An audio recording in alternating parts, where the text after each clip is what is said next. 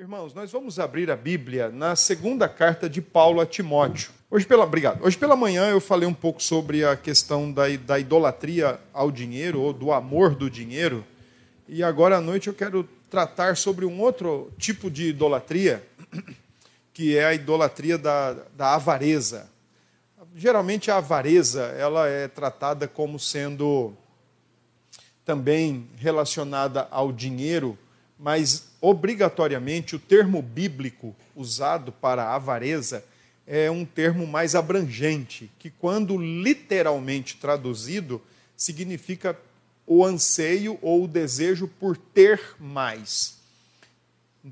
Tanto justifica, talvez, a ideia de um acumulador, como também o ter mais no sentido proibido, no sentido moral proibido.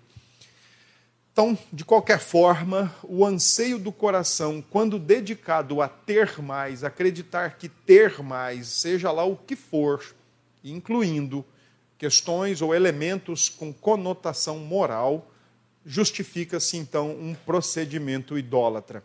E aí nós vamos tratar esse texto agora à noite. A minha ideia aqui com vocês hoje à noite vai ser um pouco diferente é, nós vamos ler alguns textos da Escritura, especialmente do Novo Testamento, que dizem respeito à avareza.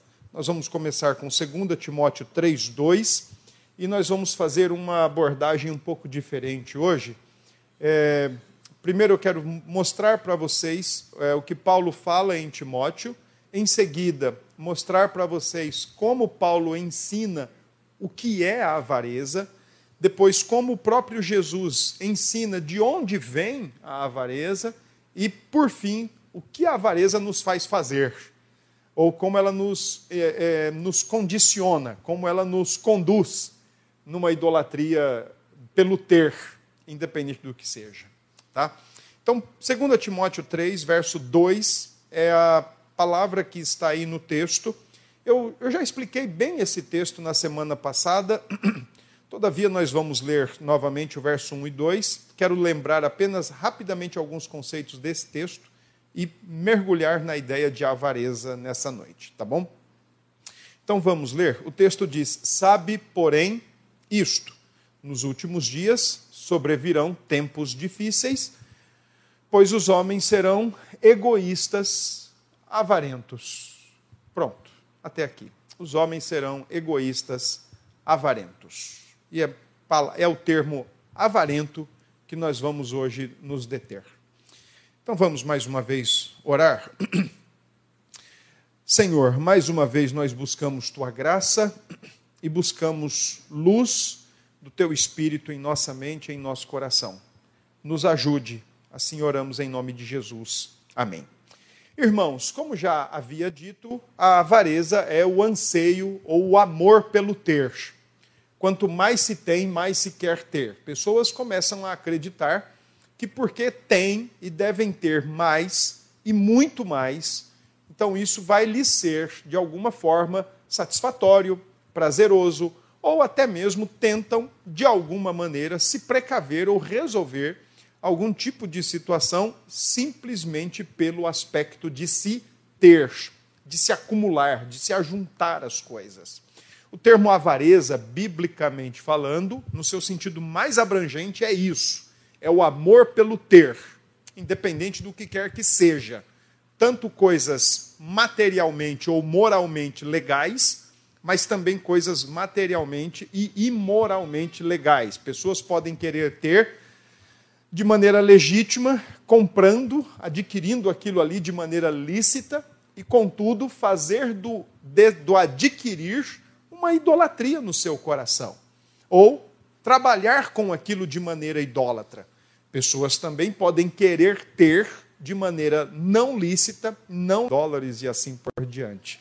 É ter, quer ter. Quer ter terrenos, quer ter casas, quer ter imóveis, quer ter carros, quer ter pessoas. Deseja ter, ama ter, acreditando que isso vai trazer de alguma forma segurança de alguma forma, solução, satisfação e assim por diante. Nós somos uma sociedade do ter. Por causa do ter, pessoas abrem mão de ser, por causa do ter, pessoas usam o ser e assim por diante. Por causa do ter, pessoas são mortas por questões banais, por elementos banais, pessoas são traídas por elementos banais, única e exclusivamente porque as pessoas desejam idolatricamente ter. Avareza é isso. Quando Paulo diz em Timóteo que os últimos dias seriam difíceis, Paulo está se referindo ao período entre a primeira e a segunda vinda de Cristo, não está se referindo a um momento específico da vida humana, da história da humanidade, mas ele está dizendo que o período demarcado pela primeira vinda de Cristo até a sua segunda vinda, período esse no qual nós estamos passando, no qual nós estamos inseridos, seria então os últimos dias, de acordo com Paulo. É um período específico, um período determinado por Deus entre a primeira e a segunda vinda. E o fato de ser este período demarcado, delimitado por Deus, Paulo o classifica como um período de tempos difíceis, o que significa período de tempos terríveis, violentos, período de dias sofríveis, de que vão impor sofrimento e, que, e também dias de que serão sofríveis viver no mundo nesses últimos dias. E a razão é, a razão é por causa dos homens. A razão é pela maneira como os homens vão se conduzir, pela maneira como a humanidade vai se comportar. No domingo passado nós vimos a palavra egoísta, e essa é a primeira razão do porquê os últimos dias seriam ou são muito difíceis, são tempos muito difíceis. Porque os homens são egoístas, eles se amam demais, eles são amantes de si mesmos em demasia, o que se constitui uma idolatria. Mas também vimos na semana passada, de acordo com o versículo 4, que os últimos dias seriam tempos difíceis, porque os homens seriam mais amantes dos prazeres do que de Deus. Ou seja, nas coisas e nos prazeres eles teriam os seus ídolos, mas o mesmo prazer e a mesma satisfação eles jamais conseguiriam encontrar em Deus. A maneira como Paulo escreve forma uma moldura e tudo o que está dentro é resultado exatamente dessa idolatria. E toda idolatria começa quando o nosso amor é direcionado para coisas ou pessoas de maneira errada que não sejam o próprio Deus. É bom a gente lembrar que a Escritura ensina que nós, seres humanos, fomos criados à imagem e semelhança de Deus. Fomos criados para viver em relação com Deus, em comunhão com Deus, amar o Criador e amar o nosso próximo. Todavia, por causa da queda, nós direcionamos o nosso amor não para Deus e não para o próximo, mas para nós mesmos, para outras coisas, para outras pessoas, e isto faz com que os homens sejam egoístas, mais amantes dos prazeres e, de acordo com o termo que nós vamos explorar hoje, avarentos. Assim como a palavra egoísta no grego começa com o mesmo, a mesma, o mesmo pressuposto, né? começa com o mesmo início, fil e filautos, né? o prefixo, igual o nome da nossa igreja, gravem isso, o nome da nossa igreja, Igreja Presbiteriana Filadélfia, esse fila, aí esse fio inicial, é a ideia de amor. Filadélfia significa aquele que ama fraternalmente o seu próximo. Esse é o nome da nossa igreja, por conta do prefixo fio. Quando Paulo escreve as palavras egoístas, filautós, amante de si mesmo. Quando Paulo escreve a palavra amigos dos prazeres ou amantes dos prazeres, filedonês, amante do sentimento prazeroso, que traz a ideia de hedonismo, né? o amante do prazer, da sensação. E agora a palavra de hoje, avarento, é a palavra filarguirós, amante do ter, amante da matéria. O apóstolo Paulo, então, ensina que se nós estamos nos últimos dias, e vocês não muito dificilmente conseguem ver como os nossos dias são violentos, basta você estar com um celular na rua. Porque as pessoas amam mais o ter do que o ser. O seu amor, o seu caso de amor é um caso adulterado, é um caso de amor mal direcionado, mal convivido, mal estabelecido. Ama-se mais as coisas do que ama-se mais, ou do que deveria se amar a Deus. E é por essa razão que Paulo disse que os dias seriam difíceis por causa dos homens que estão na face da terra. E nós, igreja, como eu tenho dito e batido na tecla com vocês, nós não estamos imunes a esse tipo de pecados que o apóstolo Paulo trata, trata em sua carta, nós não estamos imunes ou isentos desse tipo de idolatria. Por isso, a minha insistência de falar com os irmãos. É bem provável que todos nós estejamos vacinados demasiadamente contra a idolatria externa, mas contra a idolatria interna é bem provável que ela ainda mostre suas carinhas, porque a idolatria interna é sempre um problema do coração. Ela não é algo que vem de fora, ela é algo que vem de dentro da gente, como eu pretendo mostrar para vocês. Se você abrir a sua Bíblia em Efésios capítulo 5, você vai ver de maneira categórica o que o apóstolo Paulo fala, não somente sobre a avareza, como também sobre pecados na área sexual. Paulo diz em Efésios 5:5 para aqueles que são filhos da luz, filhos de Deus, então eles devem ter agora uma outra maneira de se comportar e uma outra atitude quando o assunto é sexualidade e quando o assunto é posses ou dinheiro, riquezas materiais.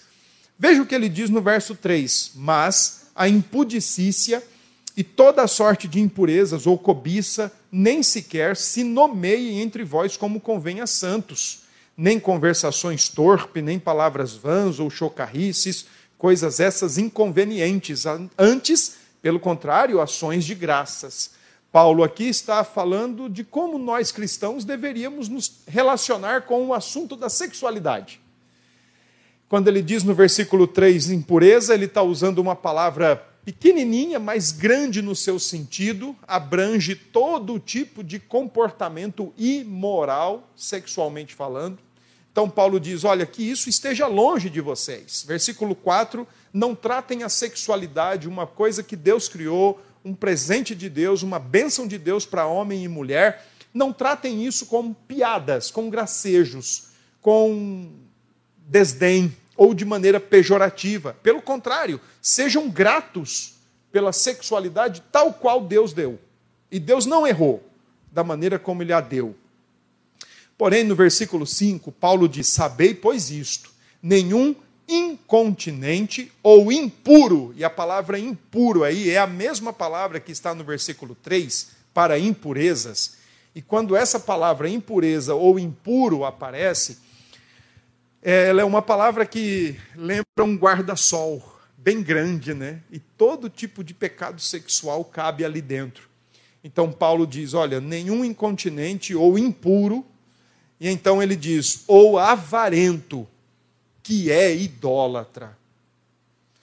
Paulo então classifica claramente a avareza como idólatra, assim como também ele classifica determinadas práticas e idolatria sexual como algo idólatra ou uma prática idólatra. E o que é uma idolatria? É você colocar o seu coração, o seu amor e a sua fé, que deveriam ser dispensados, dedicados somente a Deus, você então destina isso para algo ou alguém da realidade. Está estabelecido um vínculo um compromisso e uma prática idólatra, porque o amor e a confiança do coração foram colocados noutra direção que não o Senhor Deus. Então, quando Paulo diz que o avarento, ou até mesmo aquele que se porta com impureza, é um idólatra, Paulo continua então no versículo dizendo: é, nenhum deles tem herança no reino de Cristo e de Deus. Ora, por que é que Paulo está dizendo isso? Porque eles já escolheram, eles já elencaram aqueles que devem ser responsáveis por sua segurança, por sua satisfação, por seu sentido de vida e por seu abrigo ou por sua salvação. Eles já elencaram quem lhes deve fazer isso. há um compromisso de amor e de fé entre homens e seus respectivos ídolos, os seus desejos do coração. Então, desta forma, eles já escolheram para si quem são os seus salvadores da pátria. Eles já escolheram quem são os seus solucionadores de problemas. Pessoas, às vezes, sentam-se à frente do seu computador, acessam o seu internet banking e vê que o seu dinheiro rendeu alguma coisa. Isso para ele é um alívio, porque ele ganhou. Pessoas se entregam à pornografia porque estão buscando alívio, buscando prazer. E toda busca por prazer é, de alguma forma, uma busca avarenta porque pessoas se amam demais. Está tudo muito conectado. No capítulo 7 de Marcos, quando o Senhor Jesus, e eu quero que você abra lá, Marcos capítulo 7, quando o Senhor Jesus é interpelado por alguns escribas que estavam perto a ele e também alguns fariseus, porque eles perceberam que os seus discípulos, os discípulos de Jesus, eles não estavam lavando as mãos antes de comer. Significa que eles estavam quebrando uma tradição. E o que o Senhor Jesus nos ensina é exatamente isto, né? que em termos de leis estabelecidas por Deus, o Senhor Jesus jamais quebrou qualquer lei. Aliás, desde os oito dias de vida, o Senhor Jesus obedeceu à lei de Deus, quando ele foi circuncidado. Então, você não vê na Escritura o Senhor Jesus sendo convencido de pecado. Você não vê na Escritura o Senhor Jesus sendo acusado de pecado. Você não encontra nos evangelhos o Senhor Jesus orando e pedindo perdão a Deus por um pecado seu. Você não encontra isso. Todavia, você encontra o Senhor Jesus quebrando tradições humanas, quebrando a tradição dos homens. Estas ele fazia questão de quebrá-las, porque, afinal de contas, ah, o legalista ele também é um idólatra. A sua tradição é um ídolo de segurança. Se ele cumpre com essa tradição, ele está salvo. Espero falar sobre isso no próximo domingo. Então, o Senhor Jesus, no que diz respeito ao, ao ídolo da tradição humana, ele quebrou com todas elas. Ele comeu com prostitutas, porque um rabi, na época, de acordo com a tradição, não podia. Ele entrou na casa de publicano, porque na época de Jesus, um, um, um rabi não poderia entrar na casa de um publicano. Um publicano não podia nem convidá-lo. É por isso que Jesus se convida Hoje me convém estar na tua casa. Então, tudo quanto era tradição dos homens, o Senhor Jesus fez questão de quebrá-las todas e mostrar que aquilo ali era uma idolatria vazia, sem sentido. Capítulo 7 de Marcos é o Senhor Jesus quebrando a idolatria dos escribas e dos fariseus, quando estes interpelam Jesus, dizendo: Olha, os seus discípulos estão comendo sem lavar as mãos. E o interessante é que tinha todo um rito para a lavagem das mãos. Primeiro, as mãos eram lavadas de cima para baixo até o cotovelo, depois as mãos eram colocadas numa outra direção, onde era lavado para escorrer nos dedos, não podia se passar toalha, tinha que se secar naturalmente. Acreditavam que as mãos eram o, vínculo do corpo humano com o qual mais impureza se contrai, por isso, então, todo esse cerimonial de lavagens e não se podia comer sem lavar as mãos, porque seria trazer impureza para dentro dos corpos, para dentro do organismo. Além do que, havia uma crença entre os fariseus que diziam que se os demônios entravam em um indivíduo era pelas mãos.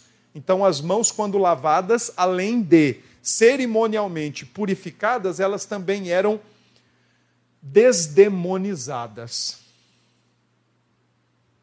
Diante disso, o Senhor Jesus disse o quê? Olha, o problema não é o que entra no ventre, ou o que entra pela boca.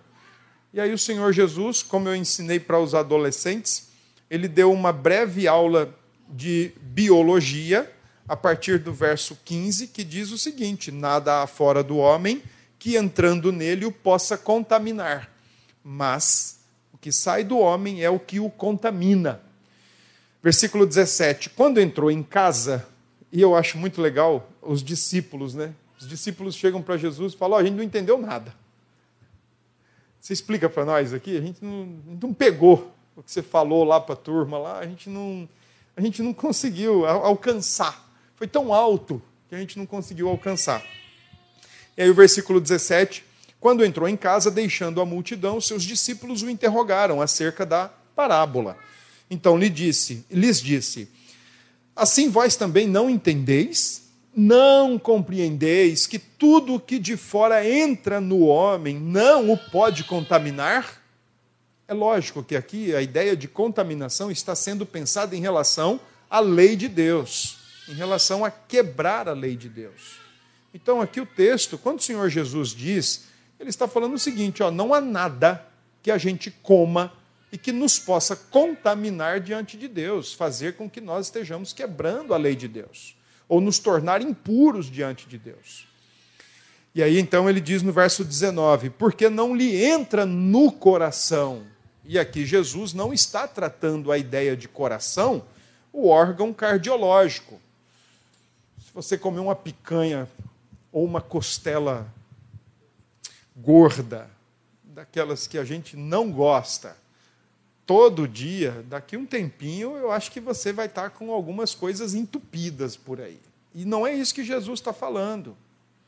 Jesus não está falando aqui em comer gordura para entupir as as artérias, as veias do corpo, do coração especialmente, a ponto de agora você ter que fazer uma angioplastia para desobstruir, para o sangue poder circular. Jesus não está dando uma aula nesse sentido. A parábola não tem essa intenção aqui. Mas também não quer dizer que você vá comendo aí de tudo, tome conta das suas artérias. Mas o versículo 19 continua: entra no ventre, o que se come vai para o ventre, vai para o, aparelho digestivo e sai para lugar escuso.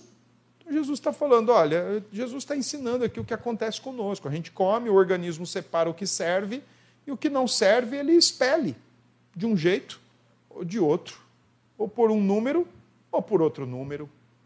É isso que ele está dizendo. Aí, a partir do verso 20, então sim, ah, eu gosto muito dessa frase aí do versículo final do 19, quando diz: E assim considerou ele puros todos os alimentos. Inclusive aquela boa costela de porco com barbecue. Aquilo é um pecado, meu Deus. 20. E dizia: O que sai do homem, isto é o que o contamina. Isso é o que traz problema diante de Deus. Isso é o que o deixa em apuros com Deus. O que sai do homem.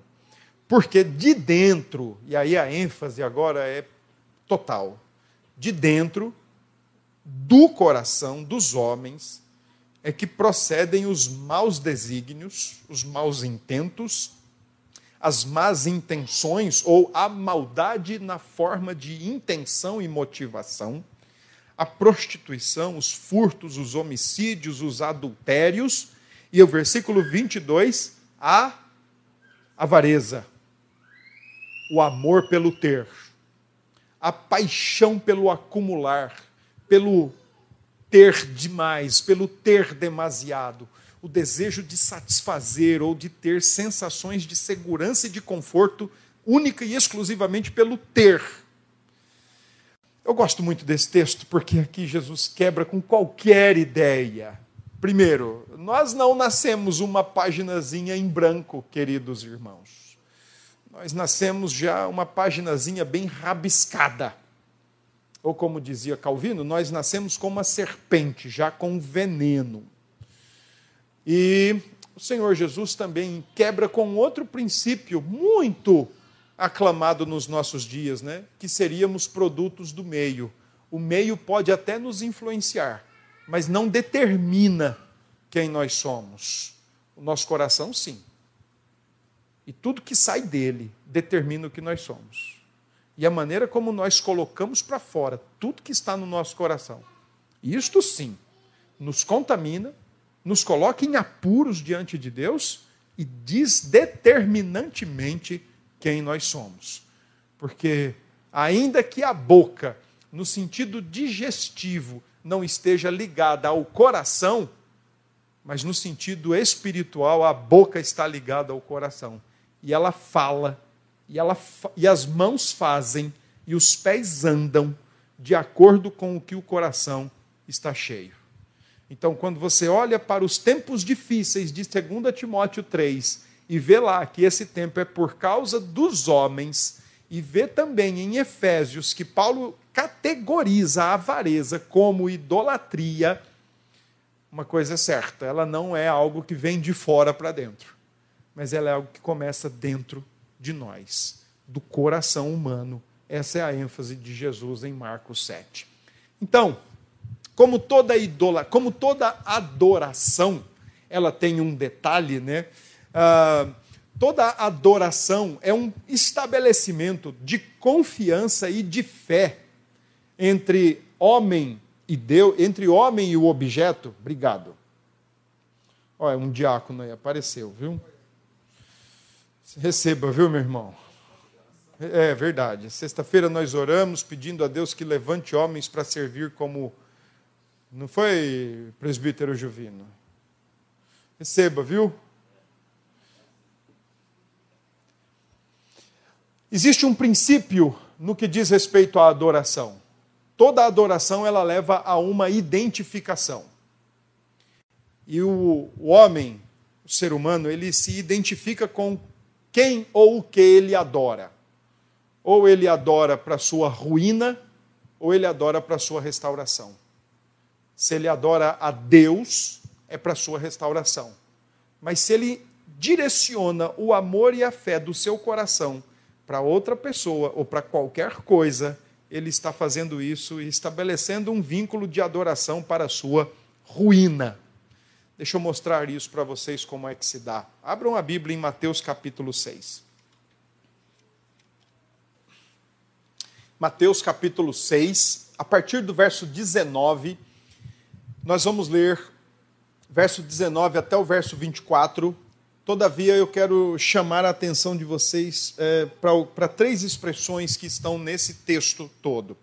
Capítulo 6 de Mateus, ele poderia ser resumido em uma só palavra: ambição, que também tem muito a ver com avareza. A ideia de ambição tem muito a ver com avareza, mas a ideia de ambição ela também pode ser santificada. Crentes podem ambicionar a glória de Deus, perseguir, almejar a glória de Deus, mas homens podem ambicionar a sua própria glória. E crentes podem, de alguma forma, serem suscetíveis a essa ambição da sua própria glória. E o contexto de Mateus 6 o Senhor Jesus está estabelecendo uma demarcação exatamente entre os servos do reino de Deus, Mateus 5, 6, 7, o, o Sermão do Monte é exatamente esse código de ética para o povo de Deus, distinguindo o povo de Deus do não povo de Deus. E o capítulo 6, especialmente, tem, tem, ele lida com as seguintes direções. Primeiro, qual é a sua ambição quando você pratica os preceitos básicos da religião? Ou, em outras palavras, por quem é que você quer ser visto? Por Deus ou pelos homens? Então, se você quer ser visto por Deus, faça tudo na surdina, secreta, simplesmente, sigilosamente, entre você e Deus. Dê esmolas entre você e Deus, ore entre você e Deus, entra no quarto secreto e jejue entre você e Deus se esse é o seu auditório, se a sua ambição é ser visto por Deus, então tudo secretinho. Mas se a sua ambição é ser visto pelos homens, coloque o trio elétrico na rua, dê esmolas, ore e jejue para os homens ver. Isso é o que está do versículo 1 até o versículo 18 de Mateus 6. Depois, a partir do verso 25, o Senhor Jesus fala de ambição no sentido de preocupações básicas da vida ou preocupação com aquilo que nos é necessário para viver. E então ele diz: Olha, não andeis ansiosos por coisa alguma. E então ele dá alguns exemplos do porquê não andar ansioso. Ele diz que o Senhor Deus cuida de pássaros, não cuidaria de nós? Ele diz que o Senhor Deus veste os lírios, não nos vestiria. Né? Então a razão aí é porque, assim como Deus cuida de coisas tão ínfimas, não cuidaria do seu povo por quem Cristo morreu. Ora, ele deu seu filho para morrer na cruz, ele não nos daria todas as coisas? É o raciocínio de Paulo em Romanos 8. E então, no versículo 32, Paulo, Jesus ensina dizendo: ó, não andeis ansiosos, porque isso é coisa de pagão, coisa de gentio, coisa de quem não conhece a Deus, porque para quem conhece a Deus sabe, confia e descansa que Deus dá o seu necessário todos os dias e não deixa faltar. Agora, se nós queremos mais, se nós queremos mais, muito mais, como aquela cantora baiana, eu quero sempre mais, bom, Aí o problema, lembremos-nos de Marcos 7, é o coração. É a avareza do coração. Porque o necessário, pactualmente comprometido, o Senhor Deus está em nos dar. E no versículo 33, ele diz: Buscar em primeiro lugar o reino de Deus e a sua justiça, e todas estas coisas serão acrescentadas. Resumindo, então ele diz o seguinte: que o cristão não tenha preocupação pelas suas necessidades básicas, mas se o cristão quer ter uma preocupação legítima, que esta preocupação seja em se adequar aos princípios e aos padrões do reino de Deus. Porém, nós temos o versículo 19 20, até o 24, que é mais ou menos o divisor aí de águas do capítulo 6 e Jesus diz o seguinte no verso 19: Não acumuleis para vós outros tesouros. A ideia de tesouros aí não é dinheiro, não era moeda e não era papel, não era cédula, nem bitcoins, era vestuário. O, o mais importante aí era o tecido na época de Jesus. Poderíamos ler isso hoje como o que nos é precioso? De alguma forma, sim. Mas na época de Jesus, era o vestuário, eram roupas, inclusive roupas que denunciavam ah, o status social de uma pessoa. Por isso que os fariseus gostavam de se vestir muito bem, com vestes esvoaçantes, para que onde eles passassem as suas vestes denunciavam o seu status social.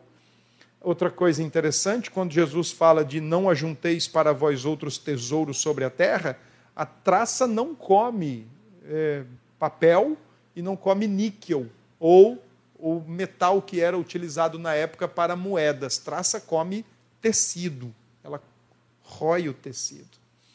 E a própria palavra que está aí, ela aponta para essa direção. Eram vestes, o que era tido como mais importante para um judeu ou uma judia então ele está dizendo: não ajuntem tesouros para vós sobre a terra, porque a traça, a ferrugem e os ladrões são problemas.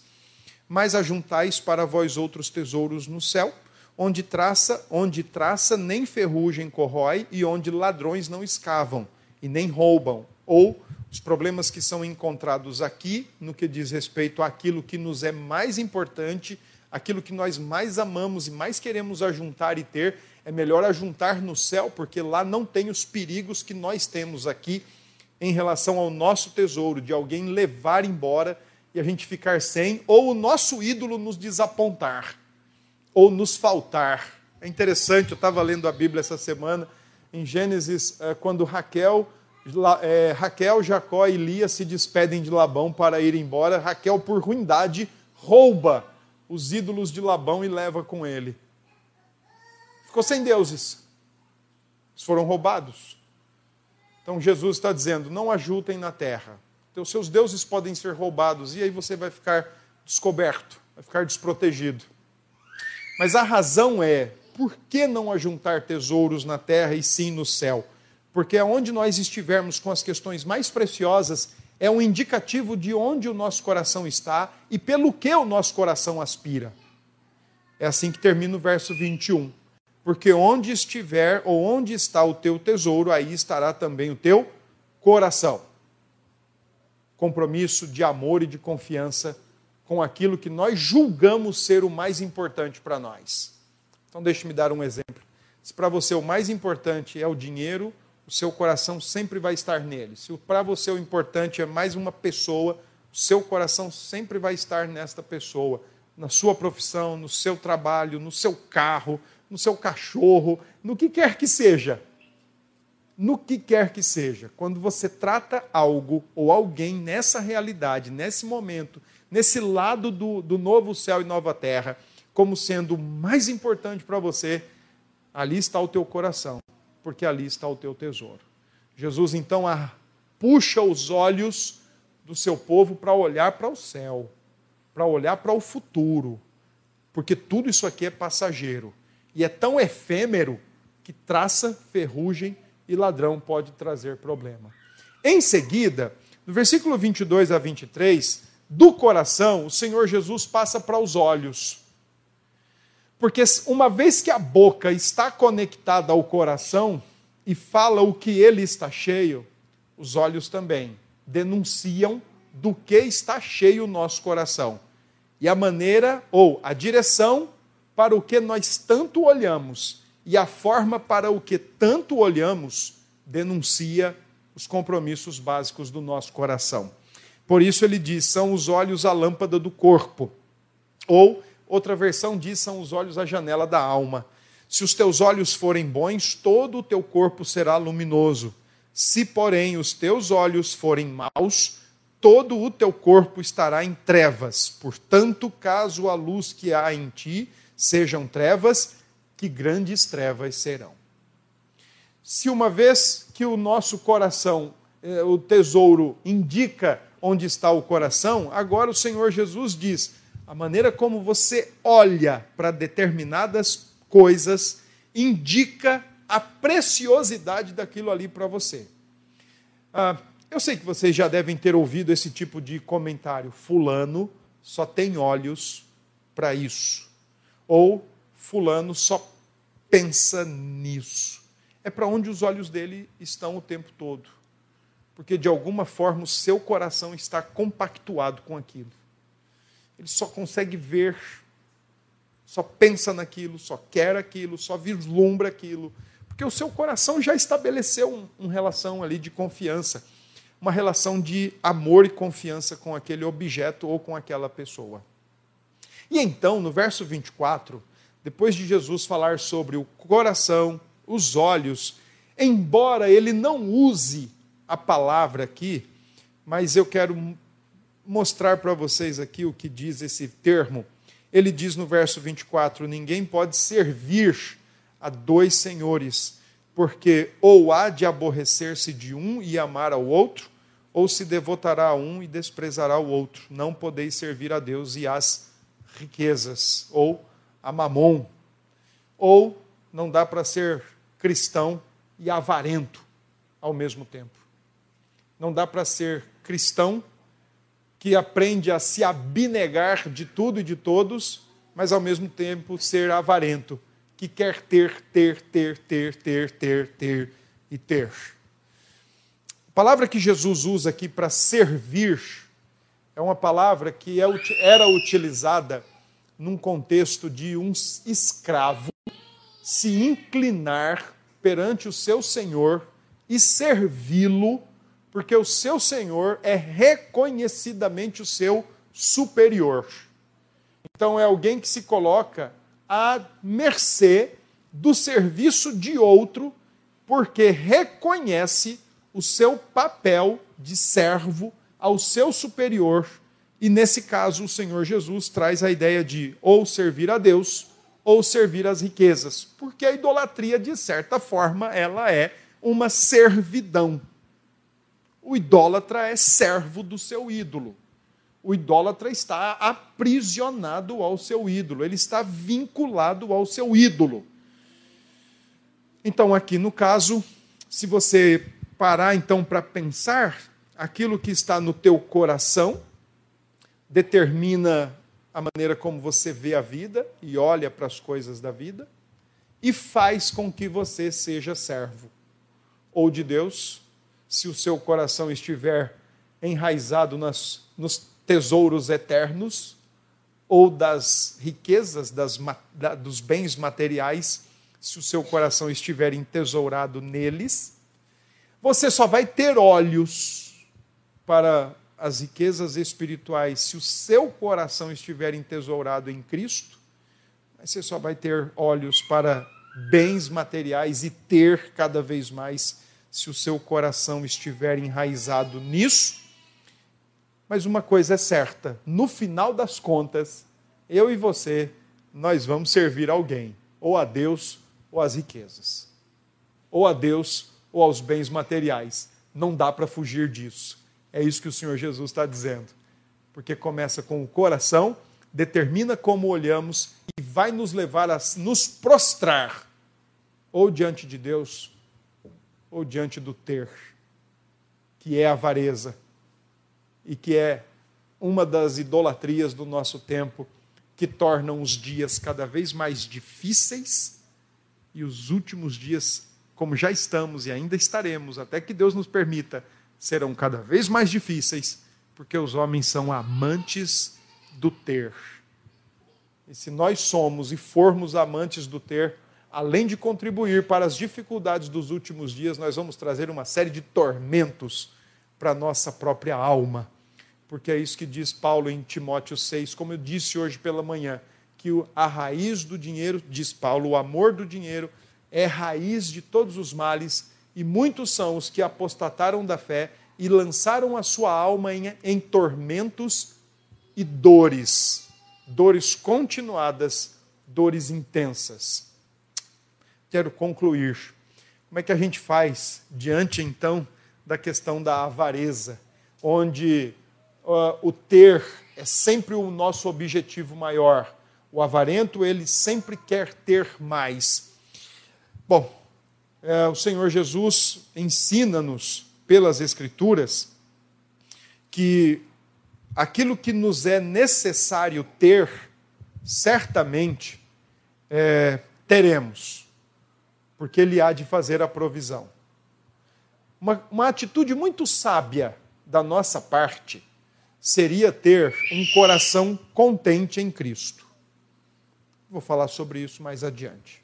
Mas uma atitude do nosso coração muito sábia seria ter um contentamento. Contentamento naquilo que Deus tem nos dado. Primeiro, nos contentarmos com Cristo. Fazer de Cristo, entender que Cristo, crer, confiar e experimentar em Cristo, de fato, que é a nossa fonte perene de ter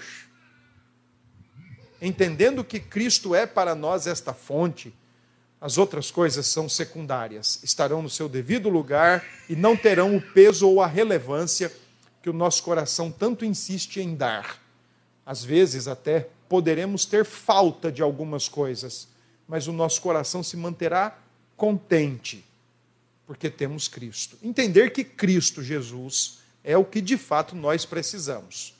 As outras coisas certamente nós podemos viver muito bem sem elas. Aliás, eu até sugiro a vocês, irmãos, que quando tiverem angustiados ou ansiosos ou inquietos por ter algo, eu sugiro a você que dê uma respirada bem profunda, não conte até 10, conte até mais se for necessário, e tente entender se o objeto do seu desejo é de fato uma necessidade ou um desejo. Porque, em sendo uma necessidade, realmente significa que nós não podemos viver sem aquilo. Mas, em sendo um desejo, é bem certo que nós podemos viver sem aquilo. Nós vivemos num tempo em que cada vez mais nós somos convencidos de que a gente precisa ter o celular que vai ser lançado ainda em janeiro do ano que vem. Ou o computador que vai ser, vai ser ainda fabricado e vendido a partir do ano de 2024. A gente já precisa dele. A, a mentalidade e tudo ao nosso redor trabalha com isso. Ou seja, o ambiente é isso, é um foco no ter.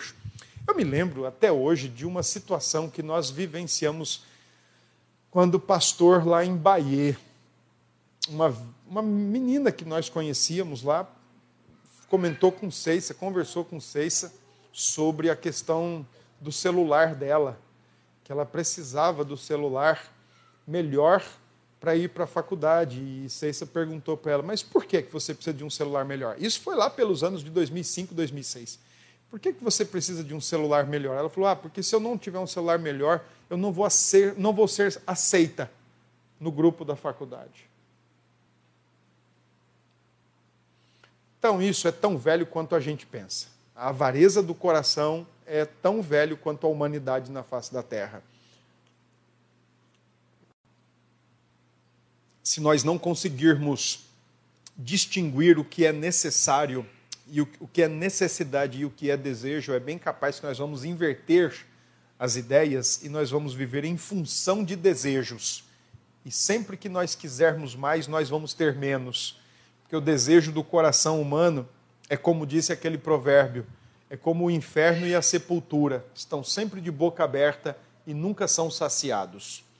Uma atitude, uma segunda atitude sábia é aquela que está em Provérbios 30, quando o, o sábio Agur ele diz o seguinte para Deus: Duas coisas te peço, não mas negue antes que eu morra. Afasta de mim a falsidade e a mentira. Essa é a primeira coisa que ele pede. A segunda é: não me des nem a pobreza, nem a riqueza. Dá-me o pão que me for necessário, para não suceder que, estando eu farto, te negue e diga: Quem é o Senhor? Ou que, empobrecido, venha a furtar e profane o nome de Deus. Dá-me o necessário. Essa é uma atitude sábia. Se contentar com o necessário. Agradecer a Deus pelo necessário. E viver com o necessário. Hoje pela manhã eu até comentei isso. Eu gostaria de comentar com vocês. É bem interessante como nós crentes temos compromissos é, é, voláteis com, com o que diz respeito ao Evangelho e ao Senhor Deus. Nossos compromissos são, muitos, são muito é, fáceis de serem é, quebrados, são frágeis demais. Se aparece uma oportunidade de trabalho, ou de um bico, ou de um, é, de um extra no domingo, a gente negocia o dia do Senhor em nome de ter mais. Se as coisas na nossa, no nosso dia a dia apertam, a primeira coisa que a gente faz é deixar de dar o dízimo e ofertas, porque apertou. Então eu vou, não, eu vou deixar aqui. O Senhor entende, é, entende mesmo, entende muita coisa até, mas a gente deixa, sacrifica compromissos. Então é muito volátil a maneira como a gente se comporta diante de Deus se temos nossos apertos, e todos nós temos, todos, irmãos, todos nós temos. É, e é interessante como as coisas, eu não sei se vocês fazem essa, é, essa leitura, creio eu que devem fazer, mas parece que quanto mais a gente ama o, o ter, e quanto mais a gente ama o dinheiro, mais ele vai embora da nossa vida. Quanto mais infiel a gente se porta, parece que o nosso bolso é uma, uma, uma, uma torneira que jorra. E chega no final do mês não sobra nada. E é coisa do carro que quebra, é doença que chega aos montes em casa e você vai gastando com remédio e, e vai gastando e vai gastando. E novidades que vão aparecendo e você tem que gastar.